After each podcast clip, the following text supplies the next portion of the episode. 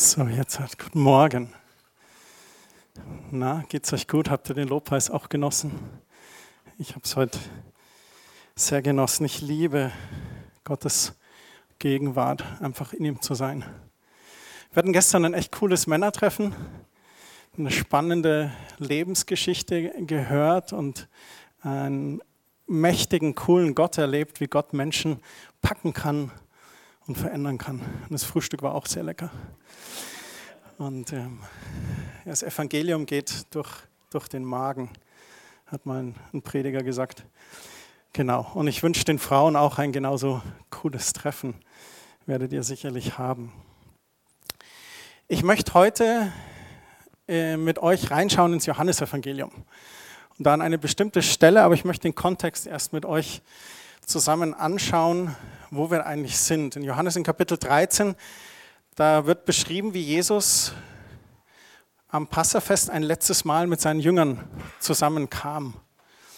Und da geschieht etwas ganz Besonderes. Jesus legt seine Kleidung ab, legt sich ein leinendes Tuch um die Hüften, was damals das Gewand eines Sklaven war. Also er sagt symbolisch, ich lege mein Obergewand ab, ich kleide mich wie ein Sklave und dann fängt er an, den Jüngern die Füße zu waschen. Der König erniedrigt sich und dient den Jüngern und er gibt einen, ihnen ein Beispiel, wie sie seinem äh, Vorbild da folgen sollen. Und dann erzählt Jesus weiter, dass einer der Jünger ihn verraten wird. Er spricht davon, dass er gehen wird, wohin niemand ihm folgen kann. Und Simon Petrus sagt dann gleich, ja, wohin gehst du denn? Ich will mein Leben für dich lassen. Und wir alle wissen, wie Jesus ihm antwortete, du wirst mich dreimal verleugnet haben, bevor der Hahn kräht. Also eine sehr, wie soll ich sagen, sehr äh, emotionale Situation auch, dieses mit Jesus, jetzt wäscht er uns die Füße, was macht er denn, du bist doch unser König und ich werde gehen, nein, wir werden dich niemals verlassen und ich werde immer bei dir bleiben. Und, und da dachte ich mir, hatten die Jünger an der Stelle nicht verstanden, wovon Jesus eigentlich immer sprach. Drei Jahre gehst du mit Jesus, hörst die Gleichnisse, hörst, dass er sich geben wird als Opfer und dann ist es soweit. Und, aber sie wissen noch immer nicht genau eigentlich, hey, was passiert da vielleicht gerade. Aber jetzt kommt eine drastische Änderung, die bevorsteht. Und Jesus sagt dann in Kapitel 14 ganz viele tröstende Worte. Er sagt im Vers 1 zum Beispiel, euer Herz werde nicht bestürzt, seid nicht traurig, versteht doch, worum es geht. Mit anderen Worten, ich weiß, es ist schön, mit dem Sohn Gottes durch die Lande zu ziehen, aber ich habe noch eine Aufgabe zu erfüllen. Deswegen bin ich eigentlich gekommen. Ja, ich bin gekommen, um das Evangelium zu predigen. Ja, ich bin gekommen, um Zeichen und Wunder zu tun, Kranke zu heilen, von Dämonen freizusetzen. Aber der Hauptgrund ist, dass ich mich gebe als Opfer. Und er sagt, seid nicht traurig, versteht doch, worum es geht. Und dann spricht er ihnen ganz viel Mut zu. In dem Kapitel sagt er zum Beispiel, werde größere Werke als ich tun. Wow. Dann sagt er, was ihr mich bitten werdet, das werde ich tun. Auch wow. Dann sagt er, ich werde euch einen Beistand geben, den Heiligen Geist. Ich lasse euch nicht verwaist zurück. Auch klasse. Jesus war nicht mehr örtlich gebunden, als Person irgendwo zu sein. Nein, er sagt, ich gehe, der Geist Gottes kommt und der Geist Gottes kann überall sein, in euch leben, weil ihr seid dann der Tempel des Heiligen Geistes. Ihr müsst nicht mehr zum Tempel ins Allerheiligste, nein, ich wohne dann bei euch. Und ich fand es so stark, was zwei, drei von euch heute Morgen auch am Ende vom Lobpreis gebetet haben. Diese Kraft des Heiligen Geistes. Er sagt auch, wer meine Gebote hat, hört, wer meine Gebote hört und sie hält, der ist es, der mich liebt. Und wer mich liebt, wird von meinem Vater geliebt werden und ich werde ihn lieben und mich selbst ihm offenbaren. Und am Ende von diesem Kapitel 14 bricht Jesus dann mit den Jüngern auf und sie ziehen los in Richtung Gethsemane und Jesus spricht weiter zu ihnen.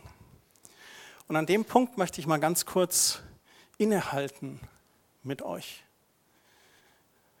Und diese, diese Situation ist für mich ganz besonders. Es ist jetzt kurz vor der Verhaftung. Jesus hat noch ein paar wichtige Worte an die Jünger gerichtet, die letzten Stunden von Jesus mit seinen Jüngern.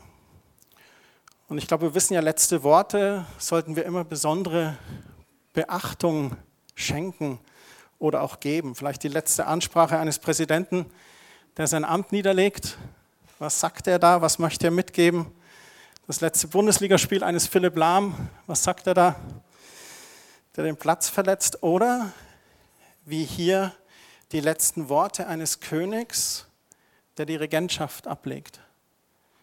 Die letzten Worte des Lammes Gottes, das sich beugt und den Weg zur Schlachtung betritt. Und als sie da auf dem Weg sind, da fängt er an, ihnen in Kapitel 15 eine Geschichte zu erzählen. Und zwar über den Weinstock und die Reben. Und ihr seht hier ein Bild, ein, ein Weinberg und wo hier die Weinstöcke sind. Das heißt so, weil es aussieht wie so ein Stock und dann hier oben wachsen die Reben, die dort festgebunden sind und die Frucht der Trauben. Und dann fängt er ihnen an zu erzählen. Und er sagt in Johannes 15, Vers 1, ich bin der wahre Weinstock und mein Vater ist der Weingärtner. Jede Rebe an mir, die nicht Frucht bringt, die nimmt er weg. Und jede, die Frucht bringt, die reinigt er, dass sie mehr Frucht bringe. Dieser Vers, die nimmt er weg, ist eigentlich das griechische Wort airo und heißt eigentlich im direkten Sinne, die hebt er hoch. Da kommen wir später noch zu. Im Vers 3 heißt es dann in Kapitel 15, ihr seid schon rein um des Wortes willen, das ich zu euch geredet habe. Bleibt in mir und ich in euch. Wie die Rebe nicht von sich selbst Frucht bringen kann, sie bleibe denn am Weinstock, so auch ihr nicht, ihr bleibt denn in mir. Und er macht diesen Vergleich. Er sagt, ich bin dieser Weinstock, dieses Fundament und ihr seid die Reben, die da rauswachsen. Aber ihr müsst in mir bleiben, sonst stirbt ihr, denn getrennt von mir könnt ihr nichts tun. Und er sagt dann im Vers 6, wenn jemand nicht in mir bleibt, so wird er hinausgeworfen wie die Rebe und verdorrt. Und man sammelt sie und wirft sie ins Feuer und sie verbrennen. Oh, Entschuldigung, jetzt, ich, jetzt bin ich gehüpft, glaube ich. Gell? Genau, Vers 5. Ich bin der Weinstock, ihr seid die Reben. Wer in mir bleibt und ich in ihm, der bringt viel Frucht, denn getrennt von mir könnt ihr nichts tun.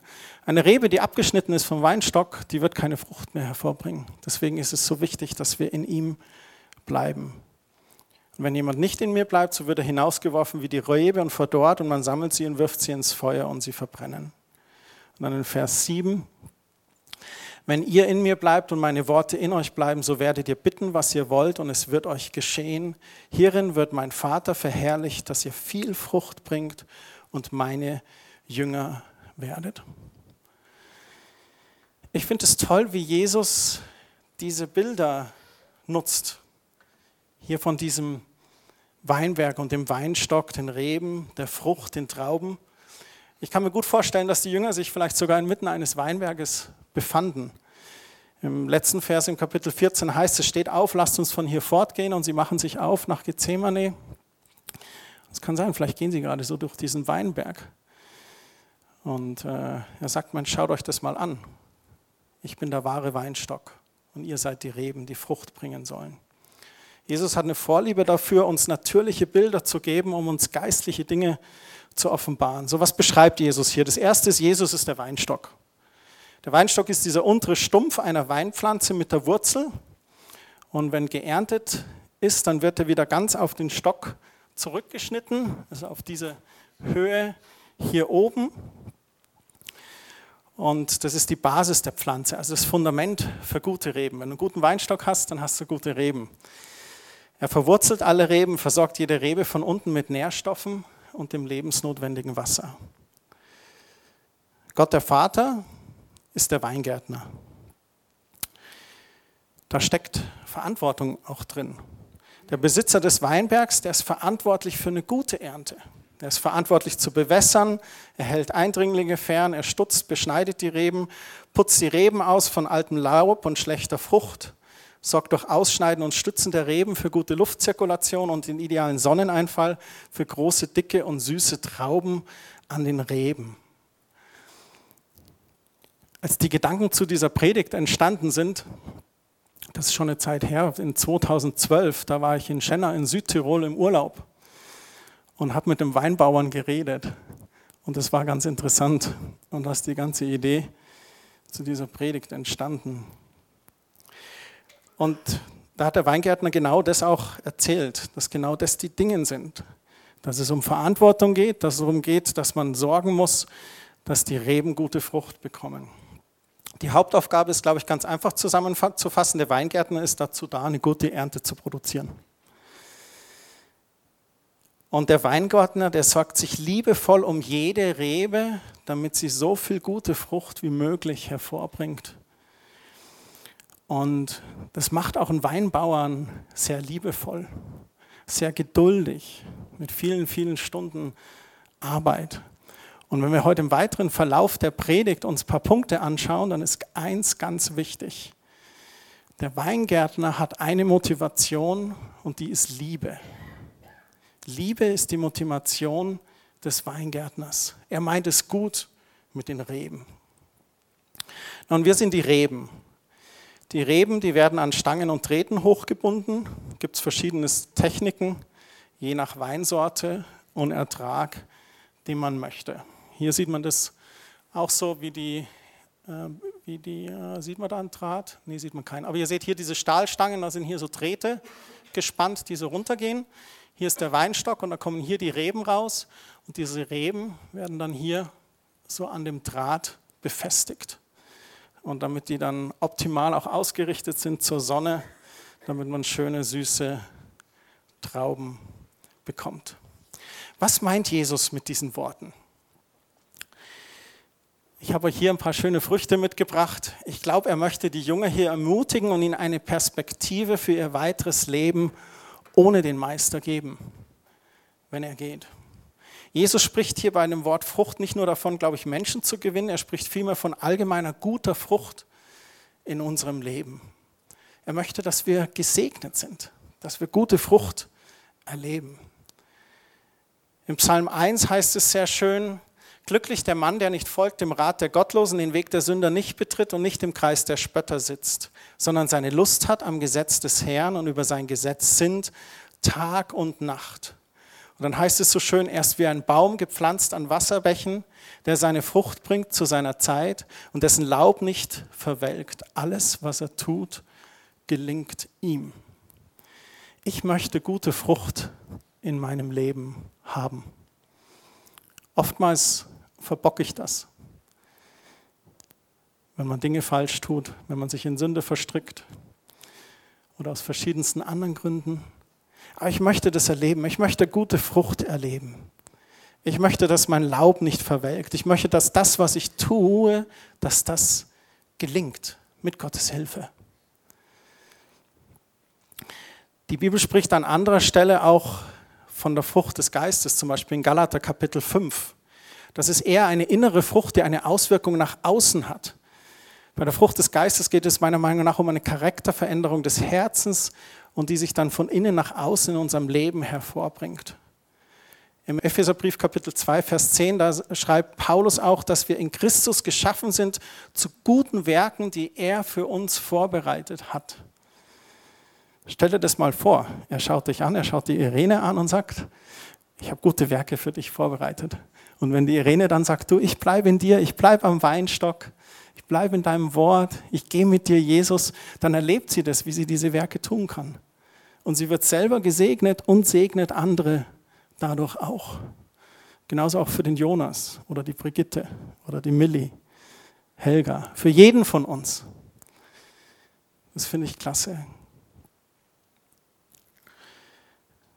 Und da beim Weinstock, da sagt er, dass er uns erwählt hat und dazu bestimmt hat, Frucht zu bringen und dass unsere Frucht bleiben wird. Gott hat uns vorherbestimmt, fruchtbar zu sein in allen Bereichen unseres Lebens. Und jetzt ist das Interessante, jede Rebe am Weinstock, die wächst anders. Und die hat ihre eigene Portion an guter Frucht. Und ich glaube, so geht jeder Einzelne von uns auch seinen ganz eigenen individuellen Lebensweg. Und wir bringen jeder unsere eigene Sorte an Frucht, unseren eigenen Ertrag an Ernte zusammen. Du siehst es schon beim fünffältigen Dienst, der in der Bibel beschrieben wird. Die einen sind vielleicht berufen zum Hirten, zum Pastor und die anderen mehr zum Apostel. Und genauso ist es bei uns allen mit unseren verschiedenen Gaben. Die eine haben die Gabe, besonders geduldig zu sein. Andere haben die Gabe, besonders ungeduldig zu sein und Dinge voranzutreiben. Ach, du bist immer so ungeduldig. Ich bin halt ein Macher. Also wenn dieses Ungeduldig und Machersein zum Wahn wird, dann ist es falsch. Aber manchmal brauchst du auch Ungeduld. Und manchmal brauchst du aber eben auch Geduld, geduldig zu sein. Wenn ich daran denke, wie ich Fahrradfahren gelernt habe mit meiner Schwester, die Christiane hat mir das beigebracht. Und immer wieder hinten gehalten und immer wieder gehalten. Und dann habe ich gesagt, ja, jetzt lass noch mal los. Auf einmal habe ich von hinten eine Stimme, ich habe schon losgelassen. Und ich, ah! Pff. Hat sie mir nicht gesagt. Einfach losgelassen. Aber so bringen wir verschiedene Frucht hervor. Und dabei ist so wichtig, sich auch nicht zu vergleichen. Wir alle haben verschiedene Aufträge und verschiedene Gaben. Und ich kenne das so gut. Ach, wäre ich doch wie er. Könnte ich doch predigen wie er. Könnte ich doch singen und spielen wie er. Ach, hätte ich doch ein Auto wie die. Ich würde auch gerne in einem Haus wohnen wie die. Oh, ich würde so gern auch mal zweimal Urlaub im Jahr machen oder dreimal oder viermal. Oder nur noch Urlaub, finanziell unabhängig. Wir haben das den Kindern mal als Gaudi gesagt. Wir sind eigentlich finanziell unabhängig. Wir machen das alles nur bis zu einem 21. Lebensjahr, damit ihr Genügsamkeit lernt. Sind wir nicht.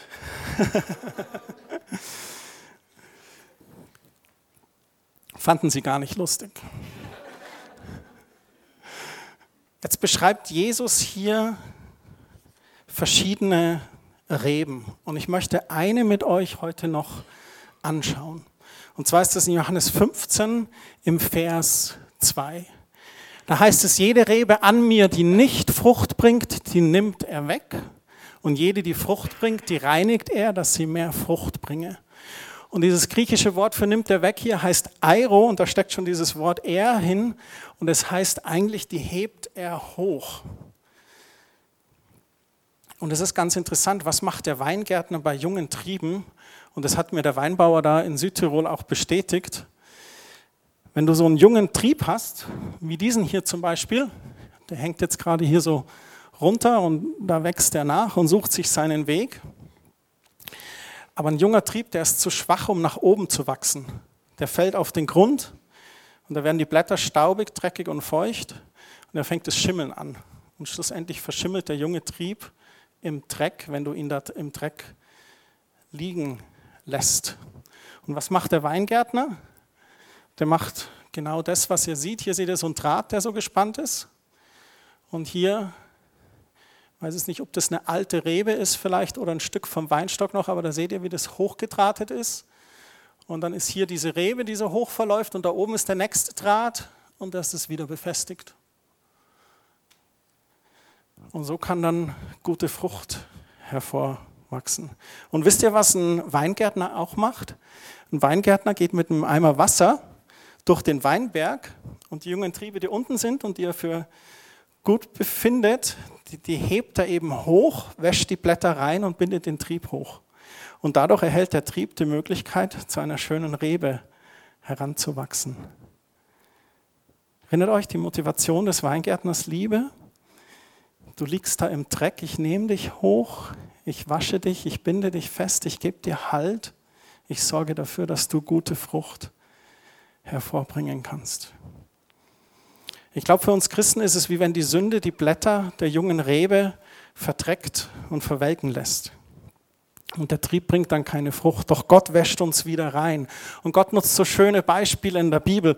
Im Epheser 5, Vers 26, da sagt es zum Beispiel, dass wir gereinigt werden durch das Wasserbad des Wortes. Und kennt ihr das, wenn ihr zum Beispiel im Garten so richtig gearbeitet habt und ihr habt alles Mögliche hinten in eurem Rücken drin oder so? Oder ihr habt irgendwo was anderes gemacht und ihr sehnt euch dann nach dieser Dusche oder nach einem Bad und macht es dann und danach fühlst du dich wie so ein Baby, ah schön, sauber, frisch. Genau das macht Jesus mit uns.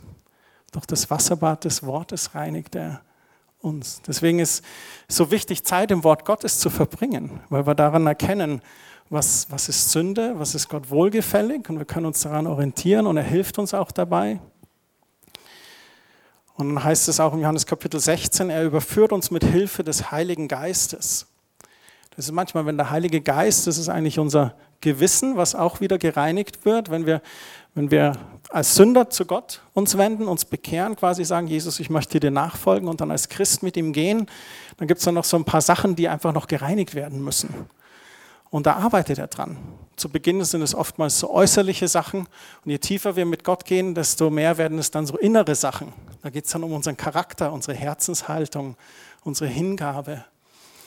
Und bei all dem werden wir erneuert durch das Wort Gottes. Wir erkennen, was ist Gottes Wille und er hilft uns dabei. Er ist auch geduldig mit uns und wäscht uns rein. Wenn wir dann sündigen als Christen, können wir zu ihm kommen, um Vergebung bitten. Johannes sagt, er ist treu und gerecht und vergibt uns gerne und dann wäscht er das wieder ab von uns. Und durch das Wort Gottes wird unser Gewissen erneuert. Manchmal ist, oder meisten Nichtchristen haben ein abgestumpftes Gewissen und das wird erneuert. Und dieses Gewissen, das erneuerte Gewissen, das ist eigentlich diese Stimme des Heiligen Geistes. Und da fängst du eigentlich an, die Stimme des Heiligen Geistes wahrzunehmen. Wenn du innerlich so merkst, oh, das war jetzt nicht gut. Entschuldigung, Kerstin, dass ich dich gerade angeschrien habe. Das ist dann, was passiert. Die Bibel ist da ganz klipp und klar. Diesen Prozess beschreibt sie als Züchtigung oder Heiligung. Und äh, ich habe mal versucht, eine Definition für Züchtigung oder Heiligung zu finden. Eine Zurechtweisung einer übergeordneten Person an eine untergeordnete Person mit der Absicht, ein begangenes Fehlverhalten zu verändern und jetzt ganz wichtig, um der Person zu helfen. Hört sich ein bisschen knallhart an. Oh Christian, kannst du heute nicht über das Vaterherz Gottes predigen? Mache ich gerade. Die Motivation ist Liebe. Im Alten Testament gibt es eine Stelle, da brachte Mose für das Volk Gottes direkt vom Berg, wo Gott zu ihm sprach, eine Botschaft. Das steht in 5. Mose 8, Vers 5 und 6. Da heißt es so, erkenne in deinem Herzen, dass der Herr, dein Gott, dich erzieht, wie ein Mann seinen Sohn erzieht oder züchtigt. Züchtig oder Zucht ist so ein altes Wort, ne? das hat auch ein bisschen einen negativen Nachklang. Das ist nicht so schön. Schöner ist dieses Wort Erziehung. Und wir alle sind Kinder von Eltern. Viele von uns haben Kinder und wir wissen, wie es so bei der Erziehung ist. Bei der Erziehung gibt es so ganz verschiedene Le äh, Erziehungsstile. Ne? Es gab mal so diesen Ansatz des Laissez-faire, wo man dann gesagt hat, ja, das, ein Kind ist ein Individuum, eine Persönlichkeit, die darf sich entwickeln dürfen. Und der äh, ursprüngliche Entwickler von diesem Laissez-faire-Stil meinte das eigentlich positiv. Der hat gemeint, ich darf mein Kind nicht so autoritär unterordnen. Ein Kind ist eine Persönlichkeit, das soll sich entwickeln. Die Gesellschaft hat leider aus dem Laissez-faire dann so ein Gewähren lassen gemacht. Mein Kind darf tun, was es will. Es gibt da so einen netten Sketch. Ein Mann ist im Supermarkt und da ist eine Frau mit einem Kind. Das Kind ist offensichtlich anti-autoritär erzogen worden und das Kind pöbelt dann den Mann so an und tritt ihm gegen das Schienbein. Und dann sagt der Mann, können Sie mal Ihrem Kind, mit Ihrem Kind mal reden? Das geht nicht. Ist nicht in Ordnung, ist nicht nett, ist nicht lieb. Und dann sagt sie, ja, mein Kind hat gerade so eine Findungsphase und wir praktizieren einen autoritären Erziehungsstil.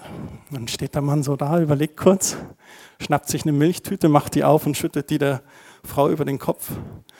Die schaut ihn an und dann sagt er, ich bin auch antiautoritär erzogen worden.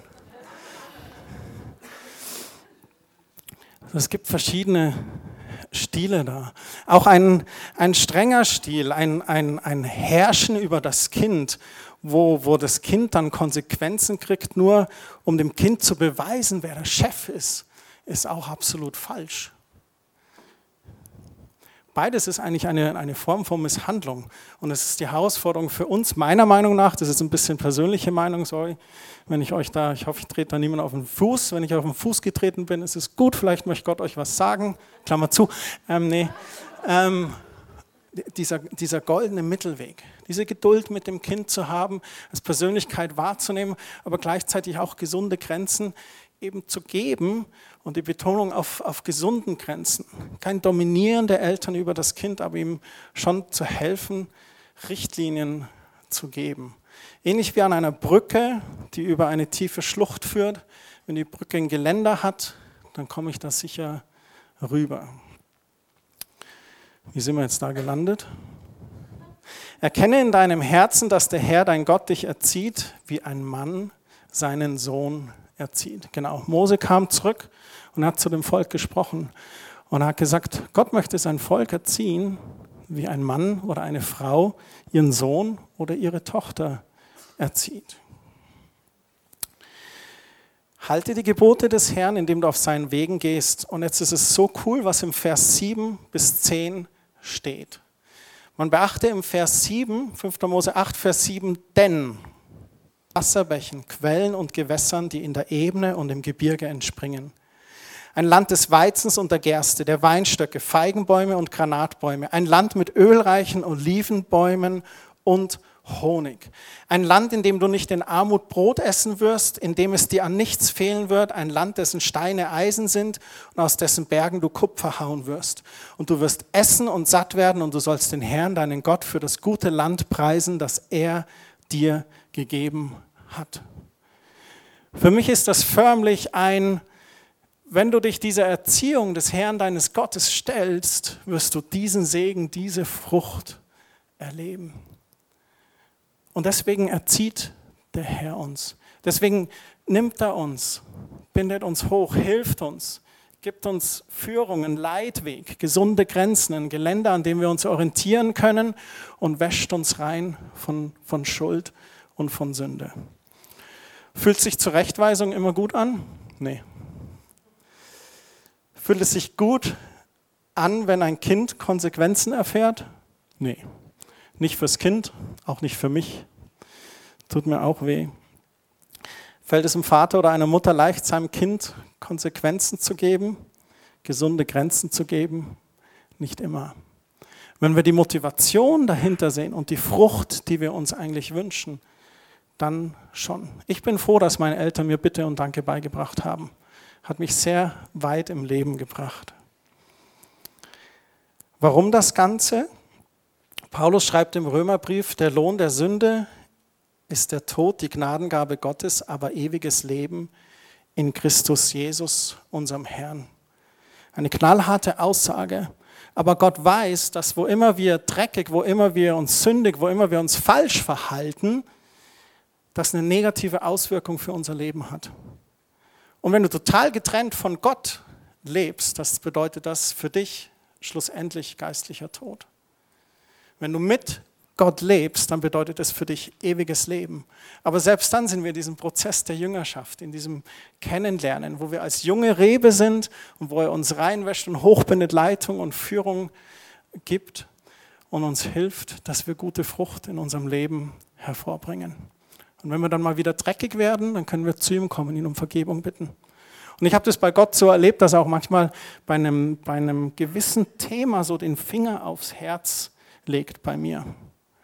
Und es kommt dann manchmal, dass ich dann, ich, mir kommt irgendwie eine Bibelstelle in der stillen Zeit, oh, das spricht mich jetzt an. Dann höre ich auf einmal eine Predigt, komisch, dasselbe. Dann sagt meine Frau irgendwas im Nebensatz zu mir, also jetzt glaube ich, will Gott mir was sagen. Männer unterschätzt nicht die Frau als Prophet im Hause. Und umgekehrt, natürlich. Genau. Wir ziehen unsere Kinder, weil wir verhindern wollen, dass sie eines Tages schlechte Frucht in ihrem eigenen Leben ernten. Gesunde Grenzen werden gesetzt, um gesunde Freiheit zu leben. Würden wir sie einfach gewähren lassen, hätten wir schnell ein kleines Chaos. Was ist die Motivation? Die Liebe des Vaters oder der Mutter ist die Motivation zur Zurechtweisung. Es darf niemals Besserwisserei oder Kontrolle oder Machtmissbrauch sein. Gott als liebster Vater weiß am besten, was uns gut tut und was uns schadet. Ebenso auch ein guter Freund zum Beispiel. Vielleicht kennt ihr den Satz, Feedback ist das Frühstück der Champions. Das finde ich ganz gut und gleichzeitig auch sehr herausfordernd. Denn ich will ja eigentlich gelobt werden und nicht unbedingt kritisiert werden. Gell? Robert hat das gestern gesagt, gell? wir sehnen uns nach Anerkennung, wir wünschen uns, dass jemand so auf die Schulter klopft. Gut gemacht heute den Lobpreis, fand ich klasse.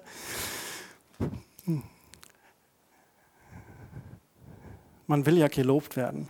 Aber wenn dann mal Kritik kommt oder Feedback oder konstruktive Kritik, dann tut das weh. Dann kratzt es an meinem Stolz. Dabei sagt es zwickt ein bisschen. Aber eigentlich ist es genau das, was uns im Leben weiterbringt. Die Wahrheit in Liebe aus der richtigen Motivation heraus. Und das ist genau das, was wir versuchen als Eltern zu tun und genau das, was der Vater tut, wenn er merkt, dass wir verstrickt sind in Schmutz, in Sünde oder in Dreck. Und dann spricht er das an. Eine gut gemeinte konstruktive Kritik, die hilft uns zu reflektieren, Dinge zu ändern, bessere Menschen zu werden. Wir sind selber gesegneter und segnen dadurch auch wieder andere. Wenn du dir einen Leistungssportler anschaust, die filmen sich hunderte, tausendmal selber mit der Kamera und, oder ein, ein, ein Fußballteam und dann schauen sie sich gemeinsam als Team nach dem Spiel das an. Und dann wird gemeinsam vor allen gesagt, da bist du zu langsam gelaufen, da bist du falsch gestanden, da hättest du abgeben können. Da, da, da, da, da. Und da brauchst schon ein bisschen äh, Selbstbewusstsein, um das alles auch aufnehmen zu können. Aber warum machen die das? Nicht um über den anderen zu dominieren oder dass der Trainer dann sagt, ha, schau, ich habe es dir doch gesagt. Nee, um zu sagen, hey, beim nächsten Mal machen wir das anders. Beim nächsten Mal machen wir das besser.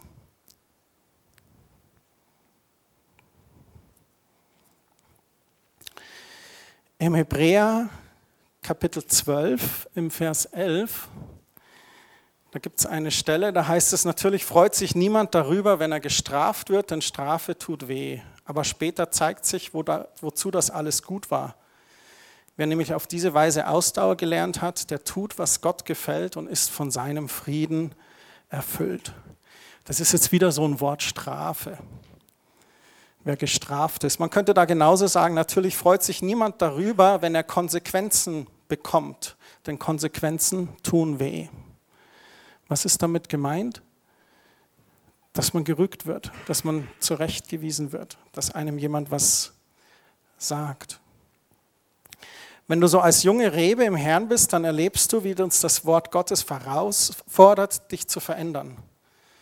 Und je mehr du in Gottes Wort seine Sichtweise des Lebens siehst, desto mehr bekommst du den Spiegel deines eigenen Lebens ins Gesicht gehalten.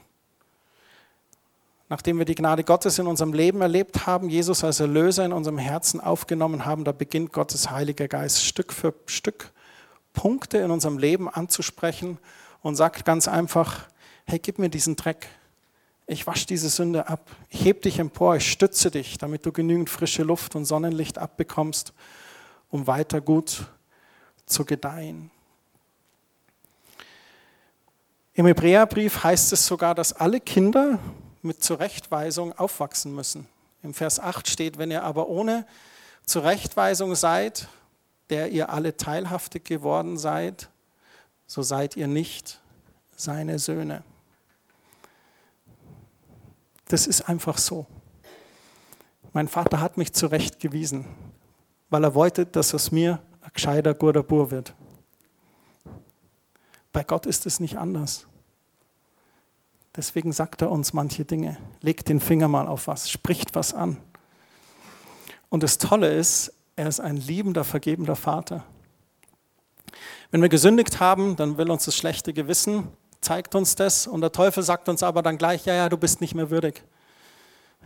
Jetzt liebt dich dein Gott nicht mehr. Das ist absoluter Schwachsinn, Blödsinn. Der Teufel möchte uns mit dieser Lüge nur weiter von Gott wegtrennen. Weißt du, was der einzig richtige Weg ist, wenn du gesündigt hast? Zu Gott hinlaufen. Und wenn du gerade dich in Sünde verstrickst und es wird dir bewusst, dann geh raus aus der Situation und renn so schnell wie du kannst zu Gott.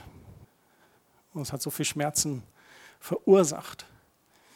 Die Motivation des Vaters ist Liebe. Er möchte, dass wir ein gesegnetes Leben haben und gute Frucht haben.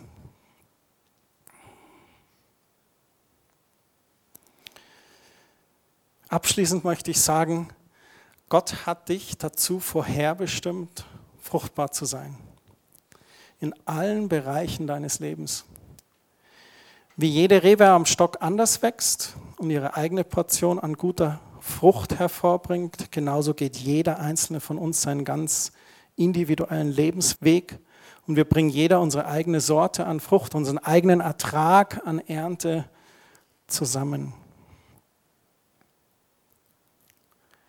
Wichtig ist aber, dass wir den Wunsch Gottes nach, unser, nach Frucht in unserem Leben nachkommen, dass wir unseren Teil dazu beitragen.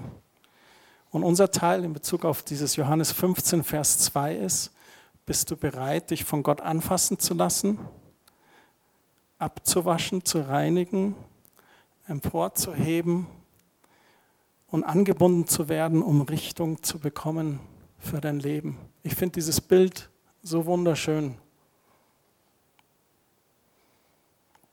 Was ist unser Teil dabei? Bin ich bereit, mir von Gott etwas sagen zu lassen?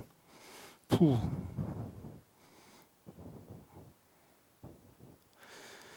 Bist du offen für Ermahnung von Gott, für Korrektur, für Zurechtweisung? Und immer im Hinblick darauf, seine Motivation ist Liebe. Er möchte, dass es uns gut geht. Ich habe Gott nie erlebt, dass er so dasteht und sagt, wenn es jetzt nicht umkehrst, dann. Oder schau, ich habe es dir doch gesagt. Ganz im Gegenteil.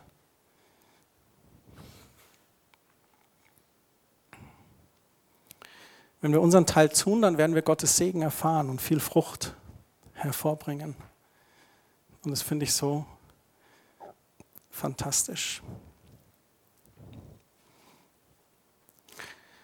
Bevor ich euch segne, noch ein letzter Gedanke. Oftmals, wenn wir uns mit dem Thema Sünde befassen, dann denken wir oft so an die großen Dinge.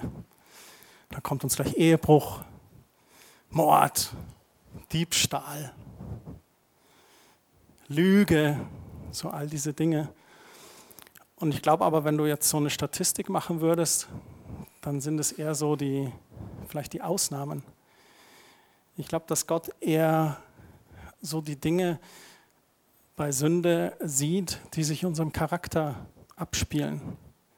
Vielleicht unser Jezorn, unsere Ungeduld oder unsere Geduld, die andere auf die Palme bringt, unsere Besserwisserei, unsere Rechthaberei, unser Stolz, was immer da ist. Ich glaube, das sind die Hauptdinge, die Gott abwischen muss. Ich glaube, dass wir nicht so viele Mörder und Räuber unter uns haben, eher lauter so ganz normale Menschen, die halt ihre verschiedenen Prägungen haben, aber die Gott gerne nimmt. Gott nimmt dich, wäscht dich, hebt dich empor, bindet dich an und hilft dir, gute Frucht hervorzubringen. Ich möchte euch bitten, kurz aufzustehen. Ich möchte euch noch segnen für die Woche.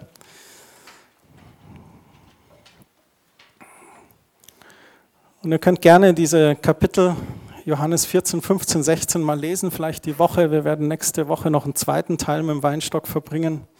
Ich möchte euch segnen mit dem Segen aus 4. Mose 6. Der Herr segne dich und behüte dich. Der Herr lasse sein Angesicht leuchten über dir und sei dir gnädig. Und der Herr hebe sein Angesicht über dich und gebe dir Frieden. Vater, so bete ich, dass du jeden Einzelnen begleitest durch diese Woche.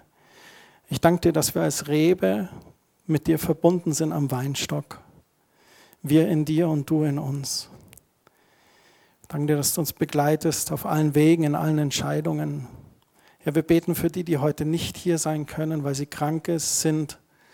Wir beten, dass du deine Hand ausstreckst, sie berührst, sie gesund machst, sie heilst in Jesu Namen. Und Geist Gottes, führ du uns, leite uns, sei du uns nahe. Amen. Amen. Ich wünsche euch einen ganz gesegneten Sonntag. Genießt noch Kaffee und Kuchen. Schaut auf den Infotisch hinten, tragt euch in die Listen ein und dann bis nächsten Sonntag oder am Dienstagabend 19.30 Uhr Gebetsabend in Pöring. Danke für euer Zuhören.